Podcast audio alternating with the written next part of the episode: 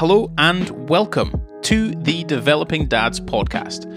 I'm your host Gordon, and alongside my brother Neil, we're going to explore life as two young dads trying to figure this whole parenting thing out. Join us every Monday, we will aim to share our thoughts on how we raise our families, invest our time, and explore anything and everything that interests us. Ladies and gentlemen, very, very warm welcome to the Developing Dads podcast. This is take number four, day two of an attempt to try and get an episode out. We had uh, we had a few technical issues. I was a bit of a stroppy teenager. I was hungry. I was tired. I'd been working late, and it just didn't work yesterday. But here we are, the day after, trying to get this podcast done and recorded. We use a, a software thing called Riverside, which you know Neil would agree, I'm sure, that when it works, it's fantastic. But when it doesn't work, it's an absolute ball ache. So you, there's, I think they're all kind of a bit rubbish. They're all not amazing. The most foolproof way for us has been like recording in person, right? We've had basically touch wood, nothing fail when we when we record in person. We've got high quality Zoom H6 thing that we record on a couple of microphones. Anyway, I'm absolutely rambling. Yes, and welcome back to the Developing Dads podcast. We're on episode 25. 25, Neil. Again, I just I shouldn't be surprised at this, but 25 feels good. It does feel good. It does feel good. Out of interest, what's your what's your most favorite part of the whole process? So we kind of go through a workflow of like think of an idea, write down some notes, record it, post production. I'm meant to create some reels for Instagram. what's your kind of favorite part? I, I don't I don't actually know. I quite I quite love all of it. I know that seems, Yeah. seems like so. First of all, I like playing with new toys. So I like the fact that we've played with a few different types of microphone setups. I've got like I've had to research the type of thing to plug it all in. Like you had to do a bit of research. We kind of collaborated on it as well. Like we had some feedback. You know, Neil's got a new a new, cable, so we're all green cabled up. If you're looking at it on on Instagram, you know, just that research part I really enjoyed then also the technology that we use to be able to record the podcast. Like i was kind of excited about like what can we make work? How can we make it work? How can we make it high Yeah, quality? because i first of all hate podcasts that sound like they're filmed in a tin can. And i think ours sounds like really good. Like it sounds high quality i think anyway. Yeah, I kind of I kind of just turn it off if it sounds rubbish. Generally, yeah, yeah, exactly. And then so all that bit there, and then actually like having a conversation with you once a week, it feels it feels really good. Like I, I know we've got topics that we talk about and we go over some bits and pieces, but I don't know. It, like last week when we we went to Tower Bridge and recorded a podcast, like that was pretty cool. Yeah, yeah, yeah. yeah. It's almost like a, a, th- a therapy session. I don't know. You feel like not a weight's lift off your shoulders, but a bit of a relief. I don't know. You've just you've just done something productive, creative, and I also enjoy like thinking of the topic. So some of the topics we, we we've discussed quite in depth, like what is happiness, or like your biggest fears, or your biggest challenges, or goals for the year. And like you might think about them on and off, but you don't actually note them down and, and, and make them a thing. But isn't it isn't it because cool. it's so easy as a dad, especially as a dad? I think keeping it relevant, obviously, to the podcast. but as a dad, like you've got so much, so many, you've got so much stuff. Like when you get into your thirties, you've got all so like so many things to have to think about. Where you got to be a good husband, you've got to be a good father, you've got to be a good colleague, you've got to be a good boss, you've got to be you've got to be good to yourself. Like all this stuff. Like how do you like how do you juggle it all? And then you know, how do you actually get an opportunity to sit down and what Cal Newport would do deep work? That's a very good book, apparently. I haven't read it, but it's about basically taking time to yourself to sit down and think about stuff. Like just sit and write. Yeah, And I feel like that part of it, just like you're talking about, the enjoyable part of the fact that we sit down and actually think about just stuff that we just wouldn't normally have time for. Like, am I happy? yeah, You know, like today's episode goes into the idea of what the hardest moments we've had of being a dad. And sure, it's probably going to be some slightly negative aspects of this, but it also makes me very grateful for the fact that A, they haven't potentially happened, and rationalizing them and just thinking about them, which, yeah. So, and then they're pro- producing it and like making it, like putting it out there and having people say they like it. That's pretty good. yeah, cool. Whole process. Anyway, how's your week been so far? How's, how's my week last been? weekend? Last weekend, oh yeah, we had a big family barbecue, which was you know it's kind of they're quite distant uh, family members of Laura's, so they're Laura's mum's like brothers, cousins, her grandfather was there, so Laura's mum's dad, his brother was there, so her great great uncle, I think, and then his wife, That's and a then, spider web of then his the, the his kids, you know, who then had kids. So it was like at all a whole like a whole affair, but it was lovely, you know, getting to meet people, see them. since I haven't seen them since the wedding, so having sort of chats about stuff and going over some bits and pieces. But generally speaking, like the whole weekend was very chilled, and I quite I quite like the fact that if my Monday to Friday is quite kind of boom boom boom boom boom, let's go, let's get stuff done. I like when a weekends aren't busy yeah, because it helps me recharge. I think. and then, you know, uh, Monday, Tuesday, Wednesday, and then even today, getting the vlog out, still being successful. It's probably nearly a month in, which is which is pretty good. And we've still been producing videos and onboarding another editor this week to help with various tasks that we need completed, so we can do some more cool stuff. Planning for my holiday, just just working really, just getting stuff done. And then tomorrow, tomorrow's going to be a good one. Ali Ali does about eight hundred to nine hundred thousand pounds a year on a thing called Skillshare. oh yeah, yeah, yeah, I've heard that. Right, so he's got about twelve or thirteen lessons on there for various things, and he does nearly nine hundred grand a year on that. Right, Mad. mental, passive, totally passive. So he doesn't have a Premiere Pro editing course. So I said I would do one and create one. And we'll go 50 50 on it. So whatever Wow. revenue it generates, I get 50%. And I just basically have to make it, put it up there, and then that'll be a bit of a passive income stream for me. Nice. So you're spending the whole day tomorrow, kind of figuring it out, what to record, what to. So I've I've I've got it all like written down. It's ready to go. I just need to record it. I'm hiring an editor to edit it for me, so I'll pay them. And then yeah, because Ali's away, he's doing some founders retreat, you know, tech bro entrepreneur getaway thing in Norfolk. So then he's Oh. away doing that. So then I'm going to yeah film this course, and hopefully it makes me many monies to pay for the house because that costs many monies.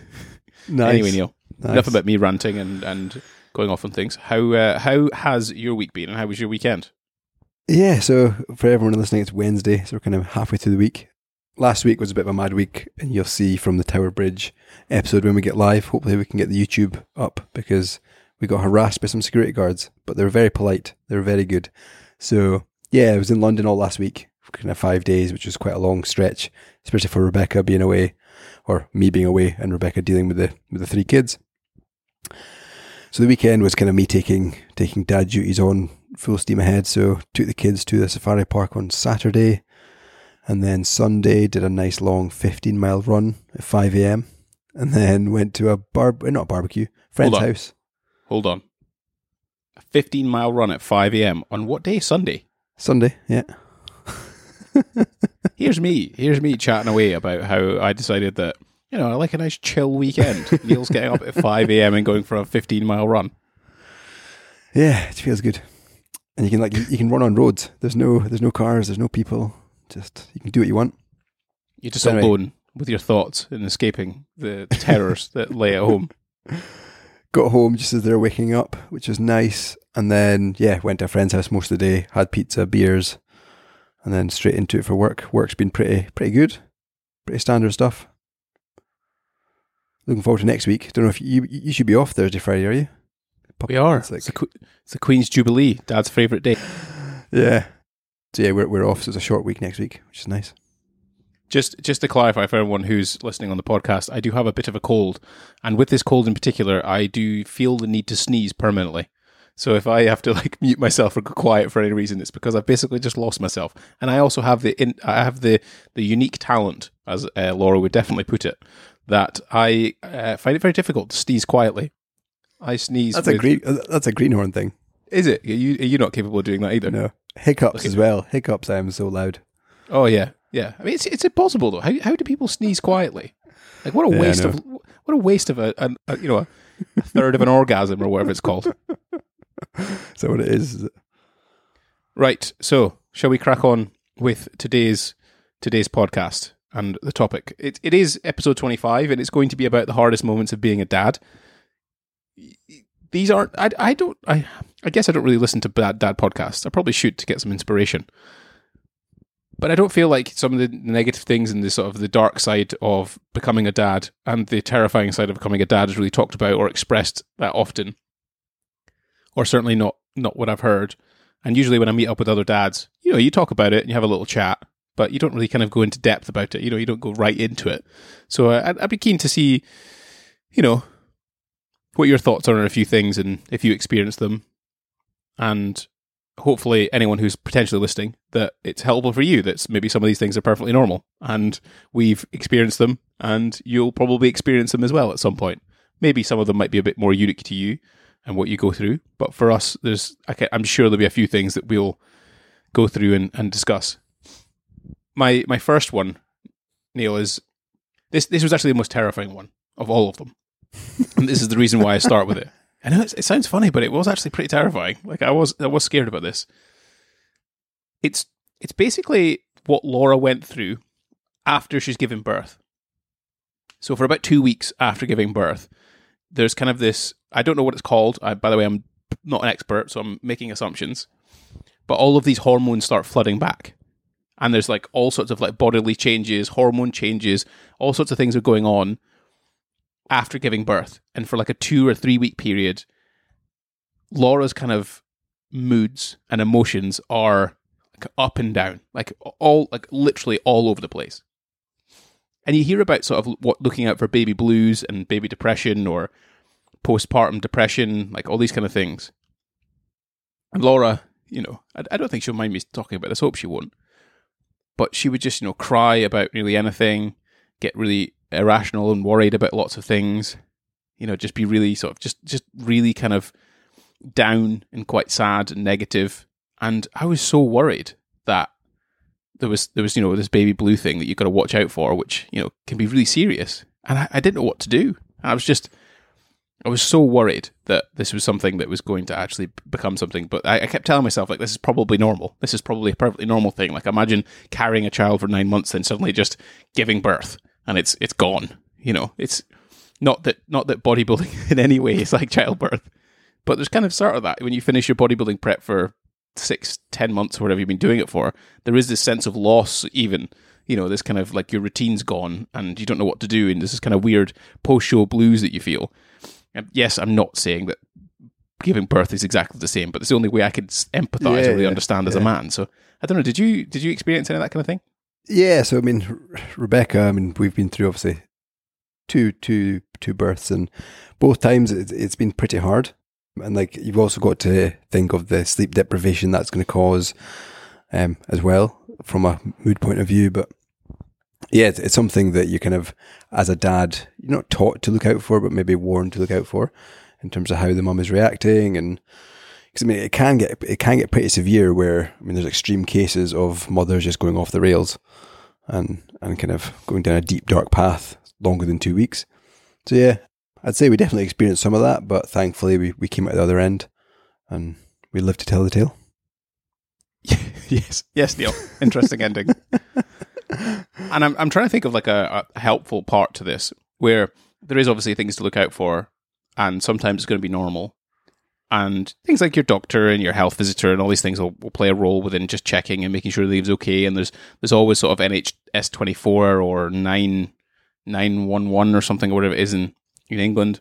You can still talk to those people, and I and I think you should, and even talk to like your mother-in-law potentially. She'll probably have like some thoughts on it. Maybe even your own mother. Like just talk to people about it and just you know pass like open up I, I, probably didn't talk to Laura about it because I kind of wanted to be a little bit strong for her. I didn't want to think she'd like, add on another thing on top of it all. So I kind of avoided talking to her about it until I thought, you know, maybe this is going a bit too far or something really, really bad's happening. Because she was still feeding Olivia really well, still coping with it, generally speaking, from like most, like what you would expect from someone that's just given birth for two weeks. So that was okay. But I would probably suggest that you like air it somewhere, talk to your mate, let's have a kid, or just find a way to talk about it because it can be it'd be quite it can be quite harrowing and quite difficult. And yeah. I, I suppose one way that I realized was just that I knew that this, this this wouldn't last forever, or at least I was I was really hoping that it wouldn't last forever, and that we'll get through it, and it's probably just part of like a normal process. So hugging, comforting, helping, going for walks, like doing all the stuff that makes you happy, like go outside, like give do a bath, like you know, rubber feet. Like, just be a nice husband and just do everything that you would do as kind as you can. Help tidy up, like take the baby, like do all those kind of things, and it will settle down. I think that's Yeah, no, that's if there's pretty, any advice. Yeah, pretty any solid advice, I- advice. any advice I can offer. That's pretty much it. So I, I thought I'd start my first one going like before the baby's born. So it, as a new dad or a, a dad that, that ex- expecting, there's a lot of hard moments. There's a lot of things you've got to process. So can you provide enough? Are you going to be able to juggle work life balance, home duties, and also the kind of the nuances of, of pregnancy. So a lot of pregnancies are different, and I come from speaking with having twins. That we went down uh, a rabbit hole, well not a rabbit hole, but we went down a a pretty stressful time with Lewis, who has it's been fine, fine all up until now. He's almost four and he's a healthy young boy. But during that pregnancy, every week we would go in, get scanned, get checked, measure the cysts, see how they're getting on in his lungs, and that kind of thing. And that whole period of like six months was just such a worrying period because you just did not know A, is he going to survive? B, is he going to make it during labor? What's labor going to be like? All that stuff. So, yeah, that's my kind of first hardest moment. And it's trying to trying to process that. And again it's quite hard to get advice because every situation is different especially with babies are complicated complicated things. You've got twin births you've got single births you've got heart issues you've got breathing issues. But yeah just i guess speak to speak to your wife about it. Did you ever digest did you ever think on that front? So when you were worrying about you know juggling everything and home duties and you know doing all that stuff that we've probably talked about quite a lot on the the, the developing dads podcast, do you do you ever think that you, you kind of looked at society as a whole? A lot of people have had children, right? yeah oh that's yeah definitely some people have less of their shit together than other people, right? I think everyone agree with that. That's not a controversial thing to say, but they've managed to raise children. Like there's generally some people sometimes are very disorganized or terrible with their finances, or you know you get in their car and you're like, why is there a crisp packet here from 1996? like yeah no I, de- I, I definitely i'd say compared myself to, to other people that had kids and like if they can do it i can do it Yeah, because I think I think if you if you truly think about the task that you're about to take on, genuinely, if you think about it, t- raising a child, having more children, that that couldn't be so that couldn't be any further away from what you're currently doing, especially if it's your first child. Like it's miles away, where you're now. Uh, How many of us have actually looked after an animal successfully, yeah yeah true. and now suddenly we have a, a human being that we're responsible for? You know, almost legally without even asking. We're we're responsible. You know, that's what we've got to look after. And I think if you actually thought about it and had no examples of people actually being able to do it, then I'd have been pretty terrified. But I think, yeah, just because I kind of knew, you know, if you watch Channel 4, like Benefits Britain or whatever else, like people have managed to raise children. Like they've managed to keep Yeah. them going. And I think That's- that also showed me like how robust they are, really. Yeah, no, I think that's that's right. But as with everything, and you, you can look on the outside and, and see someone's done it before, but until you get there, or until you process it yourself, it can be it can be hard. Definitely. The, the the the next next one for me, which it, it seems really silly, because you know we've we've managed to evolve as a human race to have seven billion people on the planet, which is largely you know down to the medical profession and survival rates of mothers and children and all that kind of thing during birth and whatnot. But I was I was always like I, I didn't think I'd ever be this dad, but I was always worried. I was like, is she breathing? Is she is she, bre- is she breathing? Oh my Yeah. god! Oh my god! Oh my! I I can't I can't see her. I can't see her breathing. Is she breathing? Is she breathing? She's breathing. She's definitely. Is she breathing? Is she? Shh shh. Yeah, she's breathing. Yeah, yeah, yeah. I think she's breathing. Oh, is she breathing? You would just, you know, she's asleep, and you know, the weird, the weirdest thing happened to me where I don't know if you got this, but we slept in separate rooms, just certainly for like through the week because I'd be working, and it felt sensible to do that. But I'd wake up in like a cold sweat, wondering where Olivia was. Like, where is she? What, what's happened? Is, like, is she breathing? Genuinely, like I was having night terrors. Yeah, no, I, did, I- I, I didn't. I didn't get that. Oh, oh, it's just me then. I'm sure there's other- dads out there, but even even to this day. So a prime example was this morning. Um, I was Rebecca. Isla normally wakes up about six, half six, and and this morning she woke up at quarter to eight. So in my head, I'm like, it's half six. I haven't heard her. It's getting to quarter to seven. Still haven't heard her. Should I nip into her bedroom and see if she's still breathing? Is she okay? And like, oh, I kind of process that for the for the next hour until she actually surfaces because I don't want to wake her up because she'll either be in a bad mood or she needs a rest and that kind of thing. But yeah, I think uh, I think that never changes. I think you still Yeah, it's still it's, have that worry. It's so it's you know when when you kind of you, you hear mums that'll be like phone maybe when you get in, you know, tell me you're home okay Yeah. or on time or whatever else. You're like, nah, I won't be that parent. Nah, I won't be that parent. I bloody well, you know. Yeah. I'll be uh, when she's out and about and I'm waiting for her to come home. I'll stay up.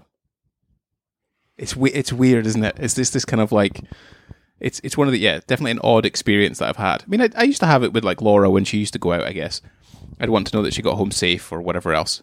But even more so, like the whole is she breathing? Like you know, I put my hand on her chest, just or two fingers on her chest, just to make sure it's going up and down. And those night terror things were very odd. I, I don't know what they came from, but you know, I was just yeah, I just wake up and be like, oh my god, is she is she is she awake?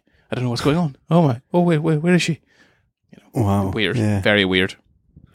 I don't know if that's a hardest moment, but it's definitely something that I was I was like, this is this is odd. But yeah, it was pretty hard, I guess. Yeah. So mine's quite quite a big one. Next one. So I'll just read it out from my notes. So juggling demands and fitting in personal time, being selfish, and how my career aspirations have changed as I've had three children now. So yeah, just that whole thing of juggling the demands of now three children, a wife that I want to support, a house that I need to upkeep, a job that I need to kind of maintain and progress in, and also have some personal time to develop my running, develop me as a person, chill out, mental health is a hell of a lot. And I, I don't, I don't think there's any, there's no magic, magic kind of formula to get it right. You've just got to, got to run with it, especially in the early days. Run with it, try and see what works. Now I feel like I'm in a bit of a flow where I, I can get up relatively early because I don't mind that. I can go for my run, which doesn't impact any of the family time, and I can still be there. And I work from home a lot. That's obviously helped. But yeah, during the kind of early days of being a dad, juggling demands and, and fitting in did time you- Did hard. you find it hard? Did you find it hard to either? Did you find it hard to make the choice? Because you have to. There's a point. There's a point where you have to make that choice, right? If if you either have to, you can't sleep as much as you want to because if you want to go for a run, then you've either got to do it before the kids are awake, or just basically whenever you can, which is normally going to be like five o'clock on a Sunday morning to go run for 15 kilometers. So, miles? you know, but yeah, miles who cares? Do you do you did, did you find it hard to to make that choice? And did you ever have this kind of like odd conundrums in your head where you're like oh if i don't do this then this will happen but if i do it then i'll be tired or if i don't do it then you know am i going to like not feel very good? And then does that mean i'm not going to spend time with my kids properly or because i'm going for a run i'm not going to spend time with my kids? Like how was that quite hard Yeah, yeah. There's definitely a, a hard decision making aspect. Then you go into the kind of the rabbit hole of if I do this run, then I will live longer. I will be happier. I'll be fitter. I could run around the park every night with the kids and not get tired. But the, the biggest thing I feel is guilt, and not so much now because the kids are older. I'd say a little easier, but I'm, I'm not keen on that. I think it doesn't. It never gets easier. It just diff- different problems, different things happen. But certainly when the kids were younger and newborn age, I felt very guilty leaving the house, going for that half an hour run, twenty minute walk, because I knew that Rebecca was now stuck in the house on her own with those kids. So yeah, it was probably more guilt than the decision: do I go or not? That's still hard, though. I guess, isn't it? Yeah. You know, that that Yeah. guilt that you get, and I, I get it when you know I leave the house, and you know Laura's looking after Olivia all day, and I know how demand how demanding she can be, and Yeah. I, I find that really hard. Like, I find it hard to leave in the morning because But you've got duties. but but I have to because I have to make the choice, right? You have to make that hard decision fundamentally. Where and some some days it's not as hard as others. Let's be honest, but it's still hard because uh, but I've still got to go. Like I can't I can't not go because it, we we we have the the dry the dry house with nice windows and a nice kitchen extension. Hopefully, you know that's that's that's that makes difference, and it is hard to think about that, and it's hard to have to think about well if I do this now, it's going to be a good thing for my future, and you know I'll be able to chase the grandkids hopefully if I have any of those. But it means I have to sacrifice a bit of sleep right now, or quite a lot of sleep, or I have to sacrifice time with the kids. Yeah, there's always going to be sacrifices. Did you did you find it hard? time. Did you find it hard? Obviously, financially, uh, when you uh, take on a, take on a family, or you, you choose to have a family, financially things change. You know, your income is either halved or at least you know a third of it's gone, and you're also got the expenses of having kids. Like they want to do stuff, right? They want to they want to go for a sweetie, which you wouldn't normally go for. Yeah, no. uh, Did you find the sacrifices? Did you find the sacrifices harder? Like not having to think more about buying that pint or that coffee or that I don't know that silly purchase that you might have, or not going on that holiday that you'd like to go on, that kind of thing. Yeah, uh, it's a good question. I definitely think about what I spend and where I spend it and what I spend it on. I'm very quite cal- calculated.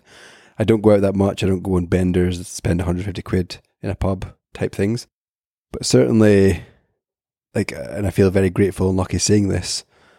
Uh, I'd say we scrimp and save because we want to do nice things and go nice places. But I've never had to worry about getting food on the table or buying that sweetie. I've always had a career or a job that has allowed me to progress up the chain to earn enough money to maintain what I need to maintain. So yeah, and, and like uh, that's very privileged to say that. But You even had- from a young age, You did have that moment though when when you were sort of made redundant and you were kind of put on the the waiting list or whatever it was called. yeah, yeah, Was that So a that- time that was that was pretty hard, wasn't it? yeah, that was very hard, and it was just a case of we can go. I think we're going to I don't know what episode number, but in case of getting a new job or, or just figuring out your finances. So we looked at all the options of like how can we get mortgage holidays? Can we speak to other companies? And like you'll find that most companies can give you like at least three months, no questions asked. So you could phone up your mortgage company tomorrow and say, I need a payment holiday for three months. And generally, they're not going to question it. They'll just say yes. If you do it again and again, they're obviously going to question it and it may impact your, your credit rating. But for initial three months, then there's no issues. So yeah, I, I did kind of worry, but then on the other hand, I was quite confident in getting a new job.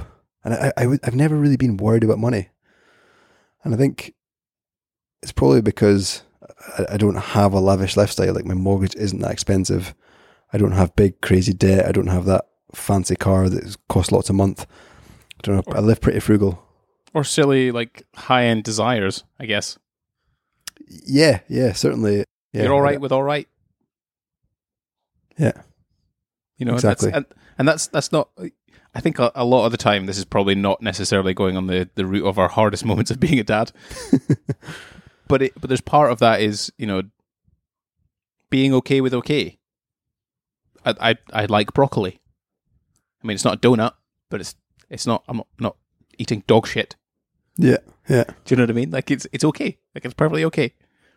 Or I remember today we were there's a company called Athletic Greens. Maybe one day we'll get the Developing Dad spon- podcast sponsored by them. But Athletic Greens are like a, a greens drink, you know, with like broccoli and stuff Yeah. and spirulina and things in it. It doesn't taste great, but n- nearly n- not many people in the office liked it. Like, oh, this t- tastes pretty bad. I'm like, it doesn't taste that bad. Let's be honest Yeah. you know and I, and I think being okay with okay means that a you don't get yourself into lots of debt you don't like chase after things that are out with your normal sort of price range like me and you could probably sell our properties and then go and buy a ferrari for a year but we'd be skint and we'd just have a ferrari Yeah, But- or, or we could I could get a Range Rover on finance if I really wanted, but I'm not Yeah. going to do that. Yeah, because it's you don't need to, and it's it's it's not something you need something that's practical fundamentally. So I guess that's probably part of it. That is why you've never really had to worry about money because you've you've never really had a, a thirst for stuff that you don't really need and that's not Yeah. not just okay. Yeah, and it it kind of moves nicely on to my next point, which is like I wouldn't say it's the hardest moments, but certainly it, it changed the way I thought of my career aspirations, having kids, and before kids or even during Isla, like my first child, Isla, seven years old now, I was very motivated to climb the career ladder and just like progress, progress, progress, earn more money, earn more money, earn more money. And like I went through a period of every year to get a new job, generally a step up the ladder, closer to the management team. And then the boys came along. So I think it was probably throughout the whole most of Isla. The boys came along. And then I kind of took a step back and was like, why? Like now I'm in this position of with, with Shark Tower and yeah, like my, I think my mid my yearly reviews coming up, which they do in June. I'm like, what do I want? What do I want out of the like out of my career now? Like, I, don't know. It comes back to I, I'd like to earn a little bit more money, of course, but I, don't necessarily want more responsibilities. I don't want to work any more hours. I, I'm just comfortable just now, and I, I think- I, I think- I think that's okay, but I don't know. I think there's I think there's two things going on there. One, you've probably got to a salary that would be classified as it buys you happiness. Because I think there's there's, a, there's like statistically like a threshold, right? A Yeah, certain yeah, yeah. amount that you can get to, or roughly where you get to, that fundamentally earning more, you're just kind of saving more, really, or you're just buying more stuff. So you're probably close to that or at that. So that's that's going to have an impact of whether or not you you know do you actually want to work harder because really the there's a diminishing return potentially where you have to put more time in. You don't necessarily get much more money. Do you know what I mean? Where there's a certain threshold. So I think you're kind of probably at that. I'd also say that it, with that you're probably in that middle middle management stage where you can see the six figure job but it's kind of like you're in that period that that the bit where there's that diminishing return where you have to put the work in for the next 10 years to get that six figure job but you're like i've got a kid and i'm pretty tired like you know i don't re- i don't really need that anymore I just want to run. yeah so I, Maybe I, it. not- uh, but i also think there's periods in your life that you should just coast because you don't have time for everything you don't have energy for everything you don't have energy you don't have the passion the attitude the perhaps confidence as well because there's like that graph i can't remember what it's called but it's essentially you know the more you know the less you know Yeah, In I've effect. seen, seen that. so you probably get to that point where you're like, I've, I'm not an expert because this person's an expert. They know way more than me. But equally, I am an expert because I'm better than that person. But I'm in this middle ground of being kind of humbled that I know I know what I know, but I know what I don't know. Yeah, yeah, There you go. So yeah, I guess there's kind of parts of that.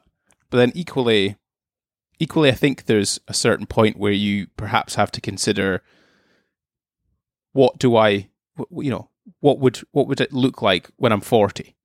Because you start jumping in gaps of age. So rather than just being like, oh, it doesn't really matter, this is what would be nice to do next year or next year. Whereas now it's probably better to be like, in 10 years, this is what I'd like my life to be. And then chart back a little bit from there and be like, okay, I don't mind if my 31, 32, I'm coasting a little bit, not really thinking too much, enjoying good family time. But the kids are going to grow up, right? They're going to go to secondary school. They're not going to need dad all of the time. So when I'm 40, that's probably when they're going to be in their teenage years where they're going to be out with their friends. They're not going to need me. I'll have much more spare time. So perhaps go I all can be- in on career. Correct, or uh, but at least you could probably start preparing yourself a bit more for that opportunity. So if there's weaknesses within your within your repertoire, I guess, or certain things that I don't know if you've like interviewed for a job, perhaps, and then they turn around and they're like, "Hey, you know, your finance thing could be better, or your management skills could be better, or your experience in this thing could be better." You start taking night classes, or you start learning things. So you're you, you I don't know. That's that's I'm not a career advisor, but that seems Yeah, we're, we're, we're digressing, but I think it's it's solid advice, and it's something that, like, I think dads will come up, especially when they go through their first, second, or third child. Is I think your career aspirations will probably change, and maybe you want to coast. because a hard part of becoming a dad, you lose you you actually lose that sense of self a little bit. Like uh, everything you do is now for the collective, whereas I feel like when you're in your twenties, it's very much a selfish pursuit. Or I certainly felt like it was a very selfish pursuit. Yeah, so it's all yeah. about me and what I wanted to do and what I wanted to achieve. And then your love of your life comes along, and your wife's there, and you're like, actually, nah, her her things are more important than mine, and I'll do what I need to do to make sh- make sure she's happy. So you, you kind of like chip away at that selfish nature of what you're trying to do. And then when kids come along, that's just like that's hammered at, like that's taken away because of like Yeah. you said, you have to go to work, and that, that's quite hard. I find that quite hard to deal with a little bit. Is that now? No, Gordon, you don't. You don't have enough money to go to go to a Michelin star restaurant on a Saturday evening just at a casual whim.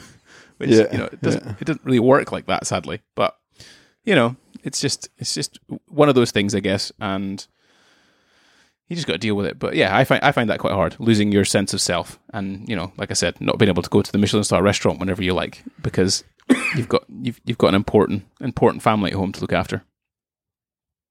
Yeah, Uh, I I I presume riffing on these some of them, but one of the ones that I found quite hard, and I didn't think I'd find this hard, but health visitors. Hmm. And I, I would say this is the hardest moments. You know, kind of not them not breathing was definitely a hardest moment. Like it's a weird thing to have to deal with. Laura going through post post um post baby blues. But yeah, health visitors, like someone coming into your home and basically like poking, prod, evaluating you to whether or not you are a good parent. Like that's that's a pretty hard thing to have to go through. Certainly mentally for me it was. And I'm kind of sat there. I've kind of I've put a nice t-shirt on. I've kind of shaved. I've made myself. You've hoovered, you've cleaned I've the hoo- bathroom. Yeah, I've hoovered. I brush my teeth. Like, you know, I've probably Yeah. put some nice socks on that don't have holes in. You know, maybe something she can compliment on. I don't know, but you definitely think they're they're there to and, and they are there to suss you out because it's it's the safety of the child at the end of the day. But yeah, you definitely feel they've got a ulterior ulterior motive.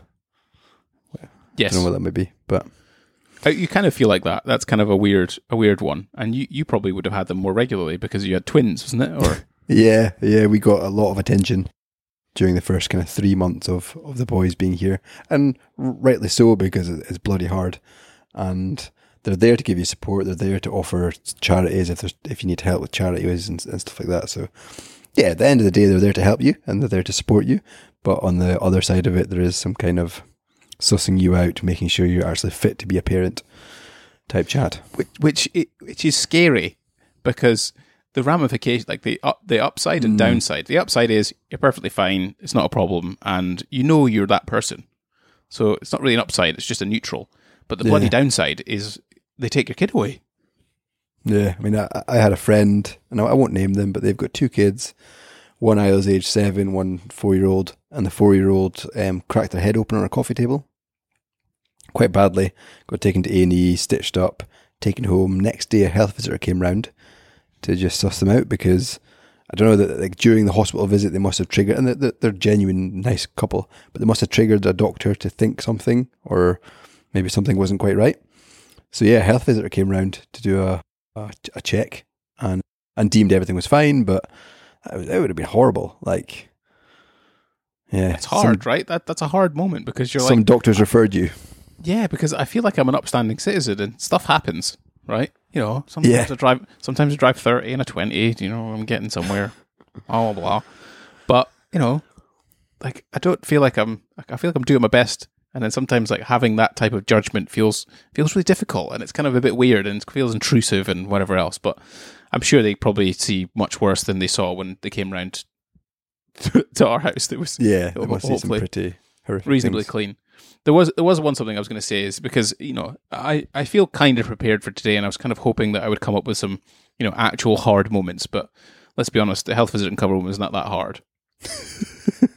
one of the things that I found hard, and this is this is not taken away from Laura, like her what she talked about in terms of labour and everything that she went through on that. That's that's horrific. But I genuinely found the process like quite traumatic, if I'm honest. You know, it was it, you know there was moments I had to take myself away from while whilst Laura was was in in labour. At, not obviously not at the critical moments, but at times when I had to I had to step outside and I had to cry. Like I just and then I went I had to go down and get the a cheese toasty outside the at the vendor coffee place outside the maternity ward. And it was just oh it's so hard to see the person that you you really love who and you know there's going to be something amazing happen at the end of this whole horrible process this horrible labor intensive process. But there's just so much going through your head from i can't sure that i'm worried. I can't sure that i'm struggling myself. I have to be strong. I have to look after her. I have to like just you know man up in the odds the weird sense that potentially comes across these days but just you know be a supporter be a rock be a, a listener be a Lucozade holder be a fan holder. Like just talk and and you know rub their hand and all that kind of stuff. But man that was it- it- you Yeah. know, it's know, nothing uh, in comp- nothing in comparison to labor i i get that. But at the same time like i was i was struggling. Like that was hard. That was really hard. Yeah, I mean, this this is an interesting podcast because har- hardest moments.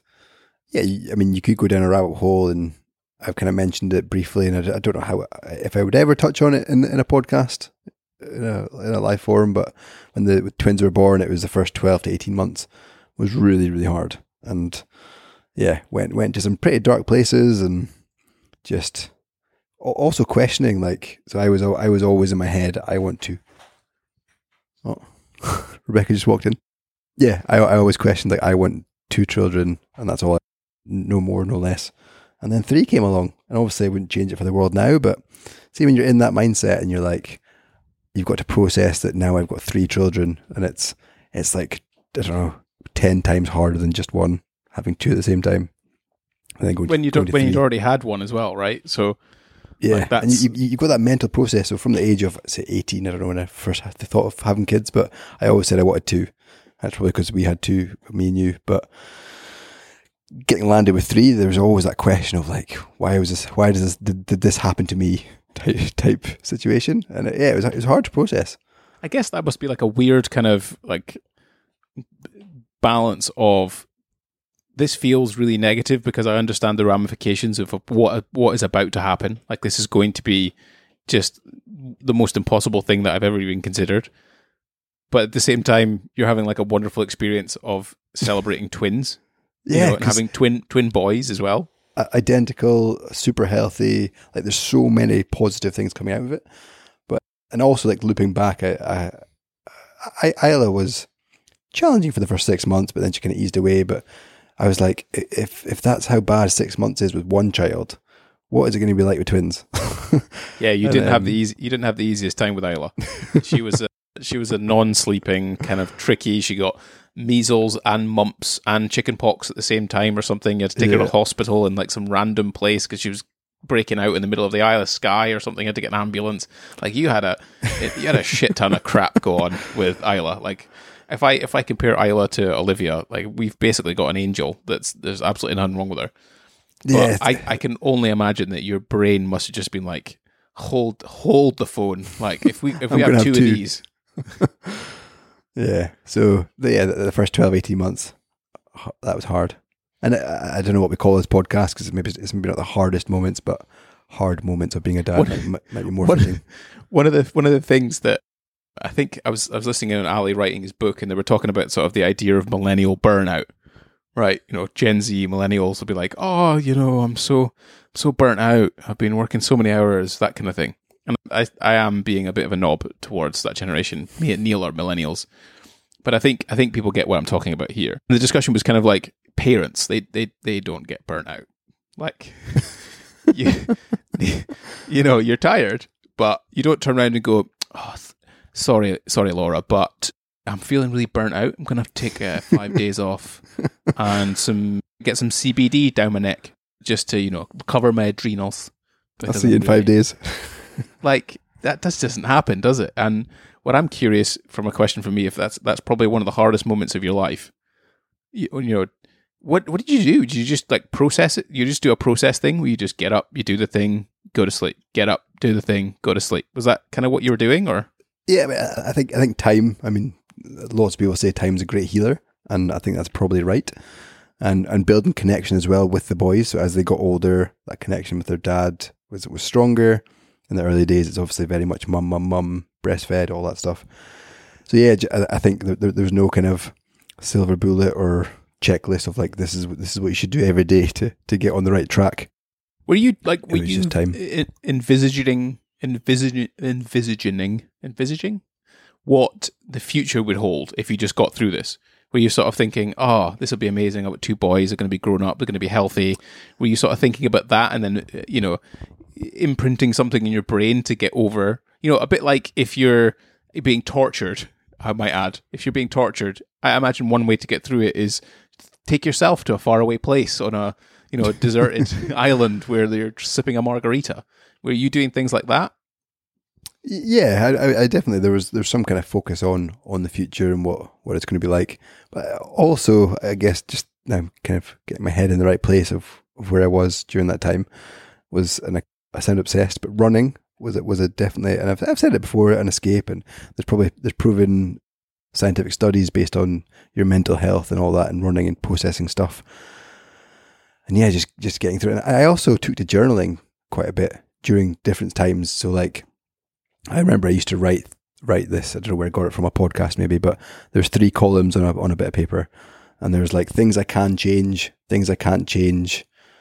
I can't remember what the third column was, but things I can change, things I can't, can't change. And if you write down all the things you can't change, then just forget about them. Like they're they're they've happened, they're now in progress. Just leave them there on that bit of paper, and then focus on the things you can change. So you can change your mood, you can change your mindset towards the boys, you can try and build a better relationship, spend more time with them, all that kind of stuff. So yeah, maybe that's some kind of advice if you're a if you're a dad of of even just one one child and you're struggling in a dark place, then think of the things you can control and focus on them. Do you feel do you do you look at things now differently when it comes to like suffering or pain or tiredness or exhaustion or sadness? Do you look at things now differently where you're like, yeah, actually, I'm I'm not bad. This this time, I'm not actually that tired or I'm not that sad, and I feel perfectly perky because I reflect back on the time that I had twins and I didn't sleep for six months. oh, 100%, 100%. I mean, that, that's why I can easily, and then, like this morning I was up at five in the morning. Yesterday I was up at five in the morning. Like I regularly get up at that time when nobody else is up and go for a run. And it doesn't matter what the weather is. Like I just, I find that easy. And that's because I do reflect back on like, I used to get two, three hours sleep for probably 12 months.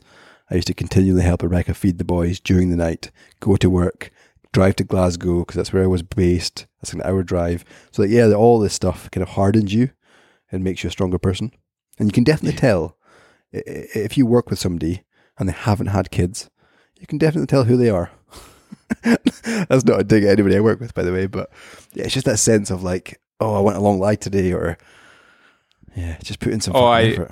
I, I love it when someone at work because I'm the only one at work that has a kid that's in the office. I love it when someone at work goes, oh, "I'm really tired." just stand up and say, "Excuse me." What do you mean? no, I actually just go up, whisper in their ear, and just go, "Do you know what? Do you know what it feels like to not go to sleep? Do you?" Get tortured every hour. Last, last but not least, has to be the the, the these was these hard moments, but I had a, I had this odd fear of like how fragile they are when they're a kid when they're like when they're a baby, like just out the womb kind of thing. Like, oh my god, if I what if I, like if I do it too tight, or if I do it to this, or I do it to that, or if I pick them up like this, or if I don't support the head like that, it's just kind of like weird. You feel you feel incredibly strong compared to they do, and you you just don't know if you're like doing too much, too little, holding them in the right position, doing those things, and I find that quite hard to begin with. But then after a few weeks, I got totally over it, and I was like, nah, these things are fine. You could just like let them lie there, and they'll be all right. Yeah, I mean they're they're hardy things, and touch wood, I've never had any issues. Definitely by the second and third child, you'll just be totally relaxed. Even at day one, hour one, you'll you'll smash it. Yeah, because you just know you just know now. Because at first, when you have your first one, it's really hard to not think that they are like super fragile, and you have to be so like soft and gentle and like whatever. Their fingers, else. their toes, they're just tiny. Everything but they are tiny and they, they are fragile. Like, I'm not saying that I didn't take care of Olivia and be nice, but then after a couple of weeks, when they start filling out a bit, they've had a bit of breast milk or they start filling, whatever, like, they are not that fragile. They are. they are robust little things, and I can see why we've we've survived to this point at the very least. I mean, she's not like obviously up walking around, pouring herself a cup of tea and you know, cooking herself a fillet steak, but at the end of the day, she's she's doing all right, I think. Yeah, yeah. I'll, I'll end, end my one on again, uh, it's not the hardest, but it's certainly a hard thing that I probably daily or if not weekly I, I think about and like is knowing what's right and what's best for the future. So I've I've read a few books about kind of brain development in children. I've listened to unconditional parenting audiobooks and, and all that kind of stuff. And they've all got different nuances of, of how you should and shouldn't parent, some good advice and stuff like that. And it's like what I'm doing now is going to obviously have an impact to my kids and then my grandkids because kids are just magnets and they're just soaking in information of what I'm teaching them. And that's generally how they, they will parent. So yeah, the, the, there is a hard part of it where I'm like, what's the, what's the impact in 10 years, 18 years time to what I'm saying now, what I'm doing now as a parent, my parenting style and that kind of thing. I don't know if you've ever thought of that. I guess so.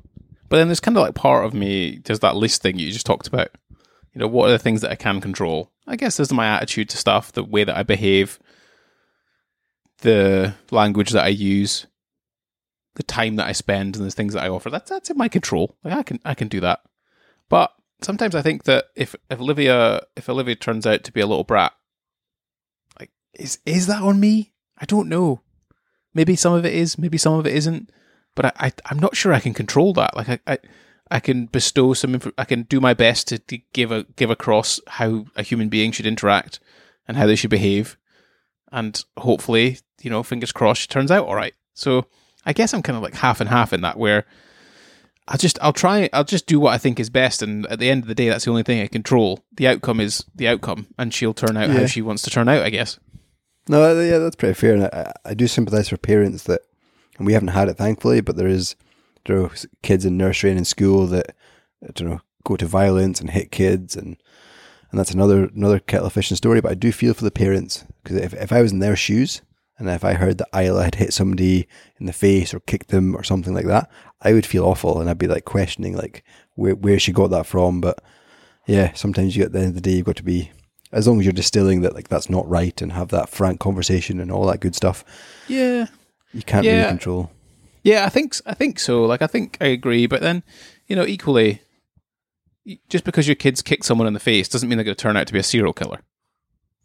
Yes, yes, I agree. You know, and and equally, equally, your your approach to it is kind of the, the part that you can control. You know, like you say when you when you're telling telling Ben that you shouldn't tell people in the supermarket that they're overweight. you know, it's expl- it's explaining to them why that's not appropriate, and and then guiding them through that process. But if she goes and kicks another kid in the head, like, what can you do? Like, it's not like it's not it's not like you can just chain her up and be like, you cannot kick any kids in the head. You're like, look, we've got to go through this again. Like, you Yeah. keep going and keep repeating that Yeah. process. You know, I, I think that's I don't know. I, I'm kind of part and part. I'm I'm half and half. Where yes, I want to do my best and I want to control the things I can control. But when she's 18, like, what are you going to do?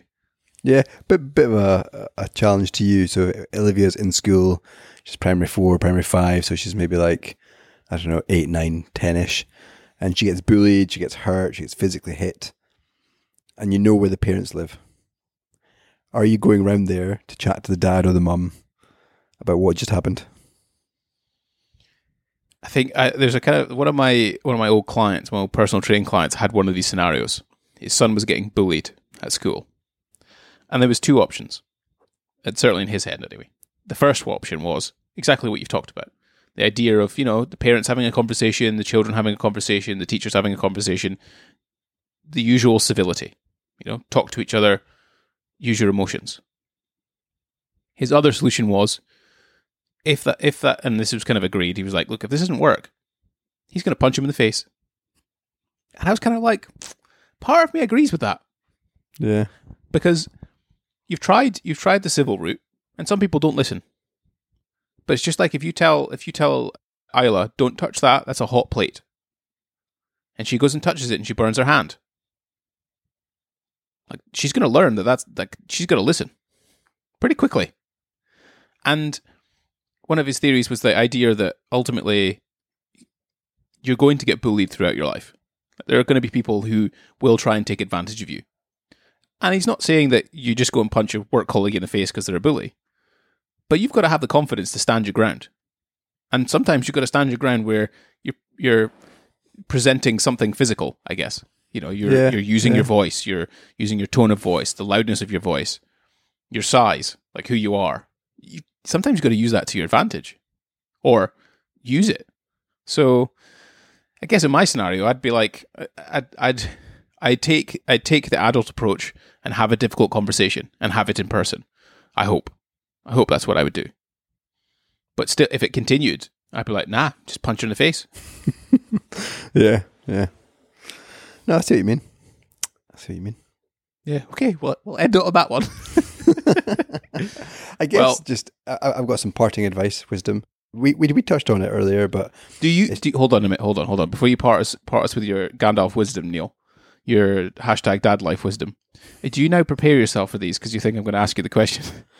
Uh, eh, maybe subconsciously. I haven't written anything down. It's just, Oh. and it's something we mentioned earlier that I just wanted This to reiterate. I'm you ready? excited. We'll get some drums. It, it's just, and as I said, we mentioned it before, but focus on what you can control. So, dads, you will go through dark times, and you will go through sleepless nights, and you will go through some kind of bout of, is this actually worth it? Is this was the child a mistake, and and all that stuff. Like, just focus on what you can control. You've got a child. Do your best to raise them well, and um, and yeah, get a notepad and pen, a notepad, a pencil, line down the page, write on it what you can control on the on the right hand side and left hand side what you can't control, and forget about the stuff you can't control because there's no point in worrying about it. That's fair. And yeah, I guess don't feel guilty. Uh, My passing passing regards are don't feel guilty. Like things are hard and they will be hard throughout your your child raising endeavors, but don't feel guilty if you have to take time for yourself. It'll only be good for you. Done. Excellent. Well, ladies and gentlemen, thank you very much for listening to episode 25. Yes, 25, a quarter of a century already. 25 of the Developing Dad podcast. We are on all of the usual channels Instagram, YouTube. If Neil ever posts reels on Instagram, hopefully he might do it this time. uh, he's been putting in a huge amount of effort. They actually did quite well for, for our social for views and stuff, Neil. So they're probably worth doing. Yeah. Thanks. But but either way, if you have any comments, any thoughts, any questions, it developing developing dads on Instagram, and obviously we're across all the Spotify, all the jobbies, and you can catch this episode on YouTube. But either way, I hope you, you, the one and a half listeners who have managed to get to the end of this podcast, Must be at Having- two now. Getting to the end. maybe who knows. If you've enjoyed it, thank you very much. I hope you have a lovely week. And we shall see you in episode 26, which I don't know what we're going to do yet, but we'll see. Anyway, see you later. Sounds good.